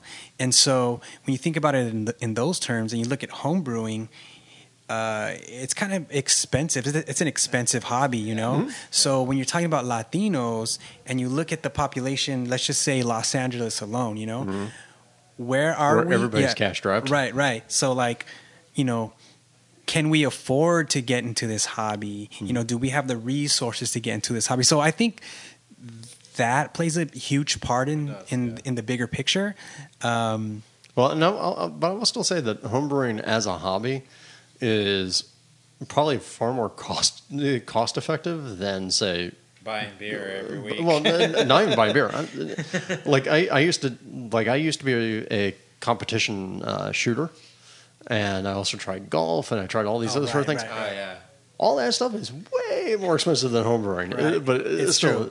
I mean, I get it. It's like yeah, it's like you have to look at like where you're going to put your depos- disposable income, and like sometimes you got to go. But look at you, Drew. You you still extract brew, don't you? Oh, sorry, brew, Drew. Um, you extract brew, don't you? Like you still do that, don't Yeah, you? yeah. And I I've heard his podcast where he's still extract brewing and making great, amazing beer. You don't need to spend that amount of money No. To brew a good beer. No, well, and truthfully, I mean, like I extract brew, I all grain brew. I do. I'm stupid. Like I've, I'm, I'm like obsessed. So, like, I, I would not put me anywhere near the typical, uh, typical range of any home brewing experience. But you know, one of the things I was thinking about, like, just this whole conversation, like the whole feedback loop, like where we're talking, like, okay, yeah, home brewers becoming brewers, becoming uh, inspiring more home brewers, becoming more brewers, et cetera, and and bringing some of those flavors in. I remember so there's a brewery for those who aren't in the LA area, uh, Progress Brewing Company in South El Monte, and South El Monte is a very largely Latino community, uh, very working class. You know, it's not you know there's there's nothing highfalutin about the community, right? It does not fall into the gentrification spectrum at all, right, right. and Not yet. No, uh, not yet. Uh, uh, and that's LA for you. Eventually, everything will become gentrified or something. Who knows? Until everybody owns like 50 acres because it's all owned by Persian oil barons or something. Um, but I was in South El Monte and stopped at Progress Brewing Company. And I'm used to being at a craft brewery, and I'm like, I look around and it's a bunch of heavyset white dudes with beards and, you know, yada, yada, yada. But it's a comfortable community, right? Because it's my community. And I walked into Progress, and Progress was, you know, it's a great little brewery. You know, they got their little brewing, and then they got a separate room that has sort of their cellar storage plus the bar, and that area is bigger than everything else. A couple TVs, they had the food truck out in the back making schnitzel. It was an awesome time. But I remember at one point I stopped and I looked around and I realized it was the exact inverse of what I'm used to at a craft brewery because, like, instead of me being like amongst a bunch of white dudes, it was like I was one of five white folks there, and everybody else in this very jam packed brewery tasting room was Latino of some heritage, right? You know, it was like, and looking around, and the thing that impressed me the most, and I think the thing that was most helpful about it was it became very apparent to me in sitting in there for a while that these were people who were really passionate about the beer that was being poured, but it was still that whole crowd was very much a neighborhood crowd. Mm-hmm. That was that was the neighborhood bar. That's that's where they're going to hang out and to go have that as an experience. And I mean, I think to me, of anything else, that is actually sort of a big hopeful point, right? It's like, That's you know, what brewing's about. Seeing everybody happy, enjoying your beer. Like that's all you want to do as brewer. you Yeah, know? but but also, I mean, uh, so we've talked a little bit on the podcast before, where like we're now finally reaching the point I think where a lot of brewers are going to have to make the decision: Are you going to try to bust out into that major market, or are you going to be the neighborhood thing? And like looking at progress, I mean, eh, they they seem to very very well solidified around the idea of being, hey, we're the neighborhood brewery, you know, and so therefore, you know, we're we're some community, and they're not doing anything like I would consider to be unique to uh, you know like oh this is this is oh no we're very targeting the, the Hispanic market or the uh, Latino market. It's hey these are our beers. We're in a Latino market. Everybody here is enjoying it. You know we got like a Helles, which by the way was an awesome Helles. yeah, um, but it's interesting to see where that feedback loop is going to go. And I mean, I think you guys are going to play a very large role in some of that too, because again, it's getting people comfortable and getting people into that cycle. Yeah, you know, that's a really great observation, and you're completely right. And with progress, you know, if you look at it, if you take off that the fact that they're it's Latino owned and mm-hmm. their customer base is largely Latino, if you take all that out of the equation, at the root of it, they're just filling a void as a business, as any other industry would, right? Like you. Well, I mean, I think you could. I think you could take progress change nothing about their beers, change nothing about their branding, change nothing about anything else, drop it in the middle of Kansas. yeah, or Santa Monica. Yeah, uh, drop it in the middle of like sort of a more traditional uh, white neighborhood. Nebraska people- somewhere. yeah, uh, but people uh, people wouldn't blink. I mean, there's Right. nothing that, there's nothing about the brewery that calls it out special, right? It- but it's not, yeah. but it, Right. you know, I mean, there are some flavor combinations that might be a little strange. But then again, look at our typical craft breweries; they're all doing Like strange dogfish. combinations. Yeah. Uh, dogfish is going crazy. So I mean, like, but progress seems to have hit on a formula like where, yeah, no, they've become the neighborhood thing. Yeah, you know, I'm, I'm I'm glad you brought that up because I'm originally from Boyle Heights, which is right next to East LA. Um, it's like 99% Latino. Yep. And um, Well, and it used to be the Jewish community in LA. right, and at one point it was Russian and Yeah. yeah, so and Italian Everything, before everything, that. everything changes. Actually, I had this conversation with Sarah, and she was telling me that her family is originally from Boyle Heights and they're I- Italian. Mm-hmm. But today she can't go around saying that because people are like, "No, you're not. There's no way you're from Boyle Heights." Yeah. But the point is, now I live in Norwalk, and Norwalk is very similar to A- A- Almani or a Boyle Heights, where there's a lot of Latinos. Mm-hmm. There's actually a lot of Latinos and a, and a lot of Filipinos. But within the n- city of Norwalk, there's nothing like a progress. There, there is no microbrewery. There is no brew pub. For my wife and I and our family to get that experience, the closest thing we get to that is like BJ's, which is in Cerritos. Yeah. So, um, and that's kind of one of the reasons why I also got into home brewing and helped start this club is because my, my dream is to open up the Norwalk brew house in Norwalk and, and would be exactly what Progress is doing, which is filling the local void, not trying to become, say, Stone Brewing and package and distribute nationwide. Now they do the world, right? Um, but really just um, exist for the local community and really be a staple for the locals there because there's a huge void there and um, it's just a very interesting point that you bring up and you're right you know progress isn't doing anything particularly great or groundbreaking i should say mm-hmm. but they're filling a void and they're doing a good job by they're they're making good quality beer. They're Right. making a com- comfortable environment, and they're bringing people together to to enjoy the beer. I mean, like I don't know. I mean, I think I've seen Progress beer a few times outside of the brewery. Oh, really? I haven't seen any. Yeah, uh, uh, like every once in a while. But no, I mean, I think they sell most of their beer across the board. But you know what? That's fine. That's exactly, Exactly. that's great. I mean, Germany operates on that model. yeah Um, and that's probably that, that might be the, the next wave in, in, in the american craft beer industry where Oh, it's you know you're just focusing on a really small small region and um, you know you're not trying to be like again you're not trying to be ballast point or something like that you know Well, yeah, it- yeah. It always used to be in in the craft beer world. It's like, okay, so I'm going to try and go deep in my local community, Right. or I'm going to go shallow and wide, right? So it was like, you know, the, you know, say, yeah, the Stones initially, before they blew up and went wide, versus say the Bruery or Saint Somewhere or Jolly Pumpkin, where it was like, okay, no, we're going really shallow, but we're going to cross a lot of wide markets, right? And nowadays, it seems like we've developed a third option, which is I'm going to go super freaking deep in a very tiny locale, and that's that's going to be my service range. And there's something to be said for it. You know, it's kind of a manageable thing. Um, all right, so again, uh, going back, thinking again for uh, clubs who, I mean, let's face it, you know, not everybody's living in Los Angeles, not everybody's living in Texas or anywhere where there are large Latino communities that are there, but there are still, you know, hey, guess what, people? There are Latinos, Latinos everywhere in the U.S. we're coming for you The taco trucks are there. Um, but no, I mean, um, so for people who may not, uh, who are running homebrew clubs that may not necessarily be in a large Latino community, I mean, are there things that that would help make clubs more approachable? Again, and I say this because I look around and it's not just Latinos or other people of colors. It's just I think there are sometimes challenges for any homebrew club to make themselves feel more welcoming to anybody who isn't already part of the club. So, if from if from your all's experience, since I mean, it seems like a good portion of the membership is either uh, people who have been in other homebrew clubs or are parts of other homebrew clubs, maybe smaller homebrew clubs, and also have this sort of as an overarching thing. Are there things that you think need to happen or should happen amongst other homebrew clubs where that can be a little bit more of a bridge?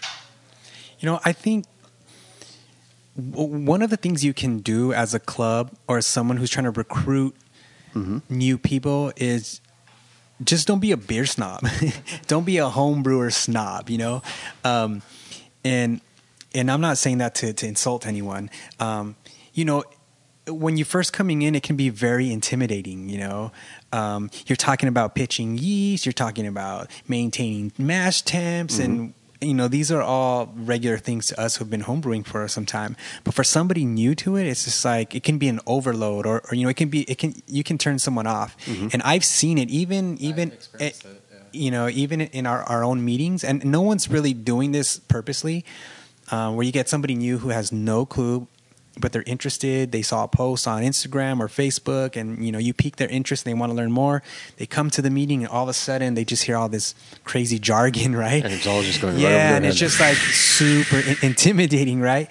And i could see that happening even if say um, you know you're a group of 25 guys meeting and then you get you know the, the, the one female who who who's interested and she comes in and she sees all these guys you know it can be very intimidating. So it can be the same experience for someone who has no clue about what you're talking about. So you know i think is uh, if, if you're if you're mindful about the the way you you, you approach somebody new and bringing them in i think that could be um, helpful you know just um, you know not not being so technical at first maybe with with newbies and um, just kind of holding their hand i guess you know Well, I mean, I, what I always try to tell people is, uh, you know, remember to be to be friendly, to be Right. warm. I'm a nerd. This is really hard for me. Like, but this is a lesson I've really tried to focus on because I think it's important. It's like, and the problem is, is like, I mean, look, I mean, most of us who are involved deeply with beer nerdery, well, we're kind of nerdy, which means that you know there are social anxiety issues and everything else that go along with it, and it's really really hard i think for people to focus in on that idea of like no no you have to you have to open yourself up to be vulnerable in the sense of you know being you know welcoming like going going up to people and say oh hey ray i'm drew. How are you doing? You know like you know introducing yourself you know, and yeah being that friendly thing. And yeah I, I think i think that goes double for any older homebrew club that has well formed cliques. You know like I mean, my club obviously does like most clubs have been around for any period of time. And even like what you guys were saying you know with your club that's only been around for two years you know sometimes that's still a little challenging because no you got to get people out of that right? You got to get people to be warm and welcoming and make people feel like no no i've got a reason to ask questions. I've got a reason i've got a reason to be involved. Yeah you're right. I agree.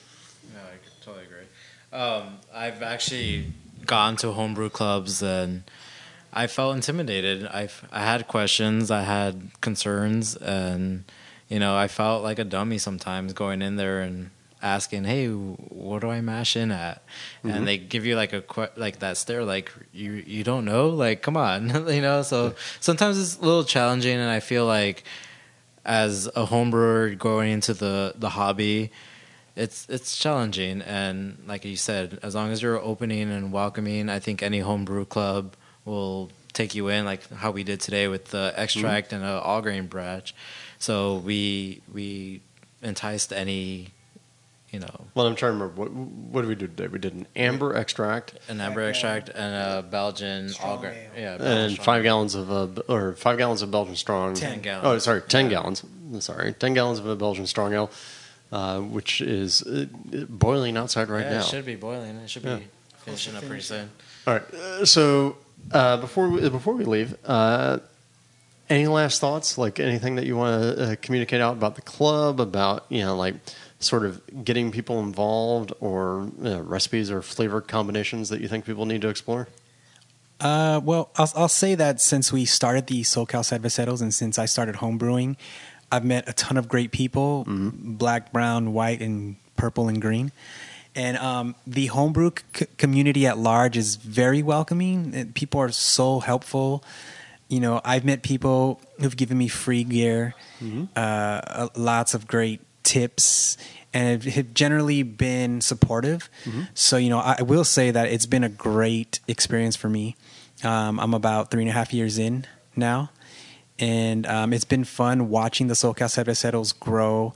You know, build our membership, and really we're, we're, we were learning as we we're still learning. We're learning how to do this. So um, I just want to say, if anybody's interested in checking us out, you can uh, find us on Instagram, Facebook, or visit uh, SoCalCerveceros.org. Um, And we'll include a link to that in the podcast. we have uh, an event that's scheduled for sometime in October, so visit us on social media to find that out. The batches that we brewed today, we're going to be pouring then. Uh, maybe second or third week of October. What we what we do is we like to partner with nonprofits to help raise money for um, organizations that are doing work locally throughout the LA County, um, especially those organizations that work with youth and and whether it be education and whatnot. We just really like to support those types of organizations. So, What I was going to say, you guys were, got written up for the last one that you guys did. Which was, right, we partnered with the uh, El Centro del Pueblo, which is an organization in Echo Park, right next to the venue, the Echo, and the Echoplex. And they do Which are very famous venues here. Right, right, right. Sorry, I forgot this is like a worldwide podcast. Um, but El Centro del Pueblo has been around since the 70s, and they do amazing work in, in the local community. They help with job placement, with uh, child care, health care, uh, drug addiction, things of that sort. Uh, they just run the gamut when it comes to services for the locals there. And so uh, we partnered up with them. We had an event, and it was great. We had about 12 to 13 different beer styles. Um, some of the groups that participated were Lewis and as Preston Brewing, uh, Monrovia, Robert and Monrovia Brew Shop, Hub City, uh, Brujeria, Norwalk Brew House, South Central Brewing Company, and uh, Inquisitor Brewing out of Anaheim, I believe. Um, and these are groups that exist on their own, but they're all members of the SoCal Cerveceros. So I like to joke that we are the uh, Wu Tang clan of the homebrewing community. so uh, if you don't know who the Wu Tang clan is, go ahead and Google them. but um, you Yeah, know, if, you, if you don't know who the Wu Tang Clan is, really, come on. but really, uh, just check us out. Um, yes, we promote ourselves as an all Latino based homebrew com- club, uh, but we're not exclusively Latino. Um, we would love to see you know more people of color, and we would love to see more women take up the, the hobby. So check us out, visit us, come hang out, catch our meeting. Uh, we meet every third Friday of the month, and like you mentioned, Drew, we we uh, move around a lot. So you gotta you gotta catch us on uh, social media to find the next meeting. There you go. So, all right. So, yeah, make sure you pay attention to Facebook and Instagram and all the other good places to go find out uh, where SoCal is meeting, so you can go have some different beers.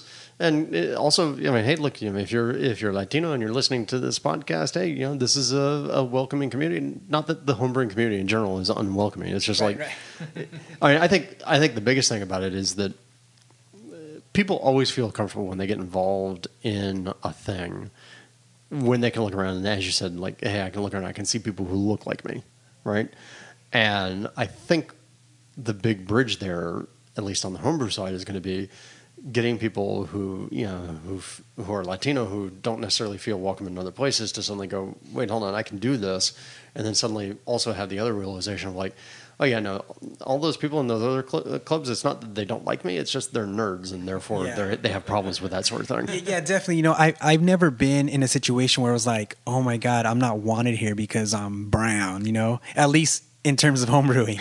uh, in other areas and arenas, not so much. But homebrewing, I've never been in a situation where you know I didn't feel wanted because of my background. Let's just say. Um, Well, home, homebrewing in general is a very welcoming. sport. definitely, definitely, and I mean, there's there are some elements that aren't, but there are going to be some elements that are never going to be opening wherever you are, no matter what you're doing. So But I, I, really believe it starts with letting people know that they can brew their own beer Yeah. because most people have no idea they can make their own beer. You know, they, they think it's like you're making moonshine or something. You know, Oh, I, I had a landlord who I lived in. I lived in her apartment for 12 years, and I swear to sweet baby Jesus, every other year it was like, "Are you sure you're doing what you're doing is legal? The owners are coming in to inspect. Are you sure?" I'm like, "Yes. Here's the federal statute. Here's the California state statute. It's completely legal. Leave me alone." yeah. Uh, so yeah, I can uh, I can totally get it. yeah. Yeah. Well, hey, uh, Ray, Lewis, thank you so much for taking the time. Uh, hey, Lewis, actually, uh, tell somebody, uh, tell people about uh, Preston. Uh, Preston Brewing uh, started off as home brewing back in uh, 2013. Uh, my son was born back in 2013. going with a newborn to a brewery wasn't really a big thing back then. They'd give you the stink eye. They see a crying baby. They're like, "What are you doing bringing a kid to a brewery for?" Nowadays you can show up with a baby, right and nowadays a, and a it's dog, all cool. and yeah. So back then I was like, "Hey, it's diapers or beer." So I decided to start homebrewing. I felt like, "Hey, I can make that kind of beer. I can do it myself." So uh, my son's middle name is Preston. So I named it after him. Uh, he's the reason why I started brewing. So yeah, I've been going for two, 2013. Um, just got a job at Belmont Brewing, so I'll be uh, brewing there from now on. So one day, hopefully, open our up our own brewery in Long Beach. So there you go. All there it right. is. All right. Well, hey guys, any last words that you want to spread out to the community before we leave? Come to our next event. um, I, I I think uh, everything's been said here, but we just really want to thank you for um, attending, coming out, putting us on your podcast. You know, Lewis is a huge fan. He wants your autograph after this. no, but uh, you know, um, we just uh, appreciate the support. You know, and we we support you back. So thank you so much, Drew, for all you do, and you and your podcast buddies. And uh, let's keep pushing this um, hobby forward. Hey, I was gonna say, I mean, the hobby can only get stronger the more people we bring into it. Agree. Know? And and also, you know, and like we said earlier, like with some of the different flavors that that show up, like, uh, I mean, I know people were saying, hey, we didn't plan it today, but today ended up kind of being a sour beer day, where it's like a lot of different sour beers, but also a lot of sour beers with different flavors, different fruits, different other things that that I wouldn't necessarily normally consider normal. Dude, bring me new flavors. I want new flavors. once we figure out how to get the taco into the beer, it's over. It's over. It's over. I'll, I'll take a taco beer. We're coming for you, dogfish. It's over. Sorry, Sam. Sorry, buddy. All right. Well, again, thank you so much, guys. Really good luck, and we'll make sure to give you guys a lot of links so you can track down the events, and also so you can take some lessons into your own local community and and hopefully uh, enliven some of the local homebrew spirit there as well. All right. Peace. Cheers. Thank you. Peace. Cheers. Well, hey, so that's both of the interviews. I, I don't know about you, but I thought it was, you know, really interesting kind of digging. And I know that the day I was there hanging out with those guys, one, super passionate about the beer because, hey, we're beer nerds. And that's one of the great hopes I think we have for this whole thing. It's like, hey, we're all beer nerds. Let's enjoy this. But really, that day when I was there, I mean, it was really eye opening because so many of the beers that were, that were coming in, that guys were dropping off and sharing while the brewing was going on outside because, hey, it's Southern California. It's hot out there. It's air conditioned inside they were a, a wild mix of flavors and you know a lot of things that I don't necessarily think of you know when we're doing beer you know but they're very common in, in a lot of different Latino cuisines you know the guavas and whatnot. I also saw a very heavy uh, sort of emphasis on the sour beers so it was really kind of cool but it was I think also really great to see that you know these guys were trying to crack the nut on how to include their community into sort of the great big craft beer and homebrew passion that we all have and hopefully you know kind of broaden the horizons for everything that we're doing. Yeah, man, it, it, was really great. Um, it's a really interesting take on a homebrew club, and uh, I'm really glad you got to try some of their beers because they sound pretty cool. Oh yeah, they were definitely awesome. Cool. All right, everybody. We're going to take a quick break here to grab ourselves something to drink. And when we come back, we're going to wrap up the show with some questions, a quick tip, and something other than beer. So we'll be right back.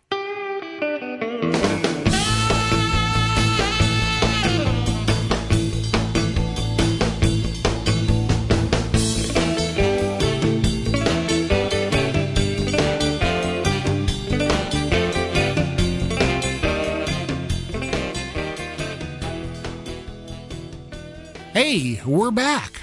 Hope I didn't scare you. Uh, we are going to start off here by reading a couple questions that we've gotten via email and seeing if we can come up with any kind of answers for them. Just a quick reminder you can always email questions to podcast at experimentalbrew.com. Or you can even leave us a, a voicemail at 626 765 1Ale. 626 765 1Ale. And as I always say, you can remember that because one ale is never enough. Okay, you get the first one here, buddy. All right. So the, we're going to tackle two questions today because uh, we're still recovering our voices from all the questions we tackled the last time. Uh, and the first one comes from uh, Brandon Pesavento from Apple Valley, California via Facebook. It says here, I'm in a homebrew club, and lately it has turned into more of a drinking club. We are trying to get back to our educational roots. Thanks to your podcast, you have given me many topics to speak about, as well as turning me on to the Brülosophy podcast. It has helped, but due to ego, there is one topic that is hard to discuss with the brewers. I figured you would be good to ask because you're also part of a renowned club. Yep. And we wondered how you guys deal with the hard task of critiquing a brewer's beer. We obviously do it to help the brewer, as well as set a standard for our clubs at festivals and competitions. We would like to be like Quaff and the Maltose Falcons one day, but we don't want to scare or discourage in, anyone in any way. After all, this is still a hobby for fun. Any advice would be amazing. Was thinking about some kind of anonymous score sheet, like competitions, but not as official. A little more fun, maybe. All right.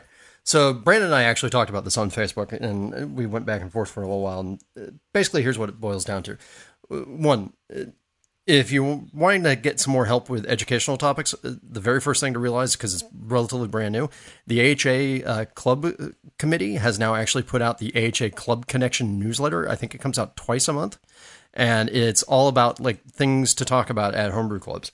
So you can go find that out. Go to the uh, HA's website, homebrewersassociation.org slash community slash clubs, and you can sign your club up for that list and get the ideas that are coming out of everybody around the uh, AHA. And for me, I think we do two things at the Maltose Falcons uh, for helping do this critiquing thing. One is you show up to our meetings, and it's not like the usual bottle share thing. Uh, you show up to the meeting, you put your name on a board. Uh, I sit there, I put all the beers in a style order, you know, basically a tasting order. And when it comes time for your beer to be, you know, tasted, you hand your beer over to a couple pourers. They pour it out for everybody who's in the room, and that's anywhere from 40 to 80 people. And you stand up in front of everybody and you tell them the story of the beer. You know what the recipe was, what your malt choices were, what your uh, your ingredient choices were, what went right, what went wrong, all that sort of usual stuff. And then people will ask you questions as they're tasting your beer and they'll offer comments. Now, this is great because you're getting the benefit of a lot of different people's experience. But to me, it's got two problems with it, which is one, it is really freaking intimidating for any brewer, particularly a new brewer, to go stand up in front of 80 people and go, here's my beer, don't hate me. Two is because everybody recognizes that fact. You, it's hard for people to give honest criticism without coming off as a dick. So, people tend to be a little bit nicer, which is fine. It's kind of what you want. But the other thing that we did to kind of help ameliorate both of those is we gave people a second option. There's a thing I run at every club meeting called the Troubleshooters Corner. And basically, it's me and another senior judge and maybe a couple of others.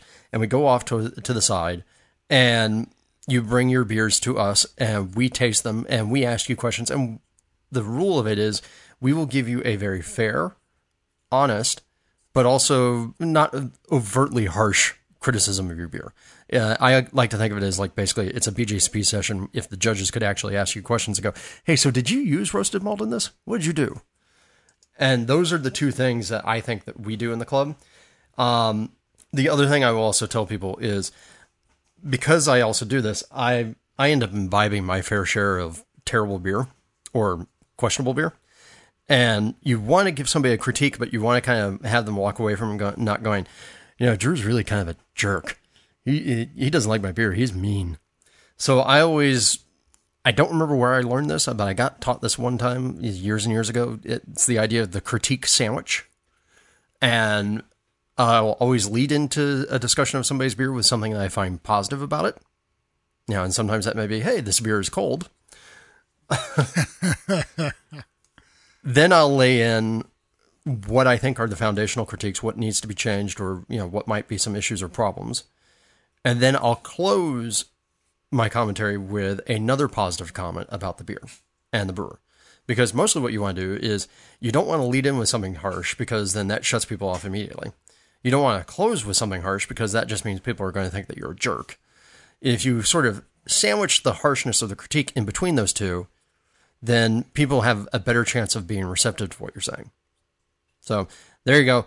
In order to get your your beers judged, that's that's one thing. I know. I do also know that some clubs. I don't like the idea of passing out score sheets to everybody because that becomes like work. But I do know that some clubs will actually say, "Hey, you three senior judges, can you guys prepare score sheets for the beers that we're having today?" And do it that way. And that's one way to do it, so that you're not burdening most of your club, and also generating a lot of useless feedback. So there you go. Uh, join the uh, join the HA Club Connection. Uh, try uh, try either a small panel of judges or do exactly like what we do with the Troubleshooters Corner, and make sure that you really do deliver good criticism, but that you're not trying to be a um, a jerk about it. What do you think? Dave? Yeah, right. Yeah, there's there's definitely ways to point out flaws without making somebody feel like they're a bad person, you know. Um, so uh, above all, keep in mind that what you're trying to do is be helpful. So be helpful. That's pretty much the best advice I can give. Okay, next question comes from Martin Olson, who says, Hello, guys. I've been listening to your show a lot, and it's amazingly good. Thanks for that. Now, I have a little aside here. I have to wonder if he's like amazed because it's us, or uh, I know we're amazed every time we pull off a good one. Okay, a question, of course, about priming sugar and CO2 volumes. I'm a big Belgian beer liker. It's the favorite sort of beers for me. Mostly darker quads and doubles, but I'll go for a pale ale, blonde, saisons, and whatever, as long as there's a Belgian strain involved. I just love it. However, I'm going to make this a little bit complex with Celsius and grams for you. Yeah, well, I'm going to answer you in Fahrenheit and ounces, so I'll make you get it back, buddy. I've been using the calculator on brewersfriend.com for priming sugar. Today I bottled a Rochefort 8 Clonish that I've been working with. I bottled with 3.2 grams for a 33 centiliter bottle. That's 9.6 grams of sugar in one liter. This will give me roughly 3.2 volumes of CO2 with a fermentation temperature of 24 degrees Celsius. A lot of people use 7 grams per liter in Belgian beers, and I myself have had problems with that because the sediment goes shooting out the bottom into the beer, ruining a perfectly clear beer. How are you supposed to think when you carb Belgians? I want the big fizzy carbonation, but not gusher like bottles. Hope you guys can understand my rather bad rant here. Bless you guys. I can always well, use a little bit of that. And just to make sure, I think if I did my conversions correctly, so at the rate that he's talking about, that's about 6.6 ounces of sugar per five gallon batch, I think. Wow. That's too much. well, I, but not if Martin, he's going for Martin, not if he's going for you know big high carbonation. I think. I I run in the five to five and a half ounces uh, per five gallons, and you know I can't tell you how many volumes that is right offhand, but that uh, that is what works for me and ends up being pretty highly carbonated. So, okay, Martin, a couple tips here. Um, number one, make sure that the temperature you're using is the highest temperature the beer reaches during fermentation. Uh, that's because the higher the temperature, the more the CO2 comes out of solution. So the highest temperature you reach will be when there is the lowest amount of CO2 in in solution there. Um, if you use a different number, you may be using the wrong amount of sugar. Um, make sure that the calculator you're using is accurate, although I have to assume that Brewer's Friend is. And Beyond that, uh, make sure the sugar is well mixed. Uh, it almost sounds like he's carbing per bottle, doesn't it? Well, or at least he's, he's thinking about it that way.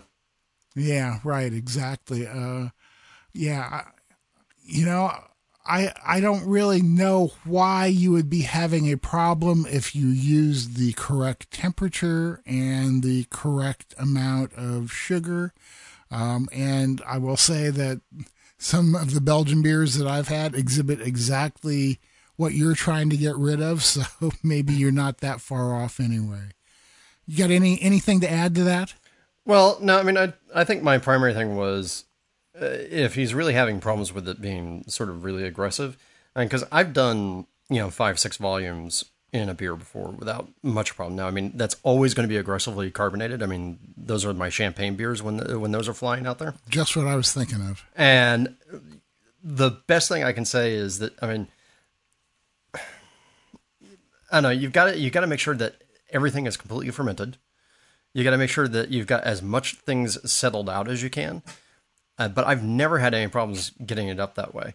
So yeah, I would say get everything cold, get everything or get everything aggressively fermented, get everything cold and well settled, and yeah, you just got you you got to let that cake really sit down hard because he had a follow up question about like you know stirring up all that car- uh, stirring up all the sediment. So it's like you know cold crash, don't worry about it. Uh, and yeah, make sure it's cold when you open because even in the those champagne beers, they will fly. Yeah, definitely so, man. I remember you shooting a uh, a cork across the room. Like, what was that? Orlando? Uh, I don't think it was Orlando. I think it was the uh, I think it was the next one. But yeah, we we shot corks across ballrooms with that thing. it was pretty exciting. Okay, so Martin, I guess uh, to just kind of like summarize things, make sure that you're using the correct temp, the highest temp that you reach during fermentation. Make sure you're weighing your sugar accurately. Make sure that you're mixing it thoroughly. And other than that, man, keep trying. That's all I can say. All right, so time for a quick tip. And Denny, what is it? My quick tip uh, revolves around being organized. Despite all appearances, I like to be organized, especially when I brew. Um, and one way to do that is by having all the things you need for a particular task right at hand when you're using them. Now, I have uh, dedicated a portion of my garage to my brewery. So I have a number of little, oh, you know, kind of like Rubbermaid plastic shelf units, uh, maybe like uh, a, a foot cube, something like that, with three or four drawers in it. And I put those around in different places on my counter or wherever I need them so that when I'm doing an operation in a particular part of the brewery, I can just open a drawer and grab what I need really easily. Uh, I am anal retentive to the point where everything goes back into the same drawer every time in the same place in the drawer so I know what I can pull out and grab quickly. If you're the kind of person who sets up in your kitchen or someplace else every time, you should look into some small toolboxes that you can stick around with the equipment you need for various operations in various parts of your kitchen. You know, maybe you only need one, maybe two, maybe three of them.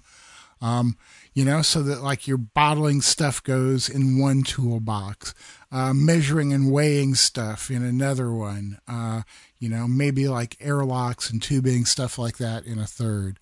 But the idea is to get your stuff organized, keep it close at hand, and make sure that it always goes back to the same place every time you use it so that you know where it's going to be when you need it. That's it. It's just that simple. That's the quick tip. Well, and I would say the other thing is, I mean, I have a lot of little either, you know, container units, you know, like designed to go on a shelf or something like that, or little toolboxes. So I know everybody always says, you know, hey, go buy like the best quality tools that you can, right? Um, but these aren't tools that are being used for, you know, everyday rugged tasks, you know, type of things. I mean, this is like, I'm cleaning kegs, I need a screwdriver. This is, you know, hey, I need a, an extra set of pliers. I just go over to like Harbor Freight and go buy like, you know, the cheap, horrible Chinese made tools because I'm not going to try and use those in, to the end of time. And it's okay. A, a buck screwdriver works just fine. Yeah, right. Uh, I mean, you know, you're not using it for anything uh, mission critical, and you're not using it that often. Uh, get something good enough. That'll do. Yep. And besides, you'll have extras on hand, so you can always go reach for the next box if you have to. That's right. That's right. okay, so you've got the something other than beer this time around. Yes, I do. And I just want to throw out real quick you guys know that I love me my uh, science fiction, I love me my books. And I just recently discovered a series of books, a trilogy really, and I think it is actually just a trilogy. It's not like a, the modern day trilogy that keeps going and going and going. Uh, three books in a series called the Brilliance series by uh, Marcus Sakey, and started in 2013 and just wrapped up last year. And these are three books that talk about what if in the world we lived in around 1980 it turned out that 1% of the population, well, developed sort of certain powers and it, these aren't like powers like you know X Men mutant type powers, but these are kind of something more along along the lines of you know somebody who's highly observant and can become a strategic uh, master, or they can predict you know how people are moving, or they can read people very well, you know that sort of thing. And what happens in a world that starts to be unbalanced by that? and how does that roll up into the government and the sort of evolutionary race between the, the brilliants, as they're called in this world, and the normies. And you know what happens, and will civil war happen, or uh, you know how will the universe resolve itself? So this series is actually good enough that I got the first book, and I finished it. It's like 400 pages. I finished the 400 page book in just under a day. That's the the Brilliant series by Marcus Sakey, sort of a real time alternate alternate history uh, with genetic evolution taking us into strange places that we hadn't predicted. Wow, man. You know, I used to be so into science fiction books and usually had two or three going at a time. Uh, maybe I'll have to try and get back into that because I just don't have enough other things to do. Yeah, exactly. Well, but I'll tell you, this was good, and this was a good recharge. I really needed it. So there you go. And you know what that is? That's the end of the show. That's right. It's time to wrap this baby up. We want to thank you all for listening to Experimental Brewing. You can catch all of our latest adventures and writings by going to our website, experimentalbrew.com. Don't forget to follow us on Twitter, where we're at EXP Brewing. We are on Facebook. We're on Instagram. I'm on a whole bunch of different beer forums out there, including the AHA forum. And Drew hangs out at the uh, homebrewing subreddit and the Slacker homebrewing channel. If you want to ask us a question or suggest topics or recipes or experiments, you can email us at podcast at experimentalbrew.com. Or if you want to get a hold of each one of us individually, I'm Denny at experimentalbrew.com and he's Drew at experimentalbrew.com. So until next time, remember to always brew experimentally. Or brew wacky. And we'll see you on the next episode of Experimental Brewing.